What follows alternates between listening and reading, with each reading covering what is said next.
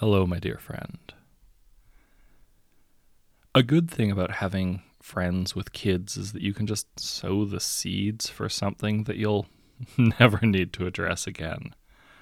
Like tonight, my friend's three year old saw me eating blue corn chips. Kid, what are you eating from the basket? Me, triangles. Kid, can I have some triangles? Me, don't know. Did you brush your teeth yet? Kid, no. Me, hmm. And are you okay with screaming really loud? Kid, what? Me, yeah, sometimes these make you scream really loud. You okay with that? Kid, I am not afraid of screaming. Me, you're very brave. You can have two triangles. Then why don't you go show your dad your new power? I gotta go.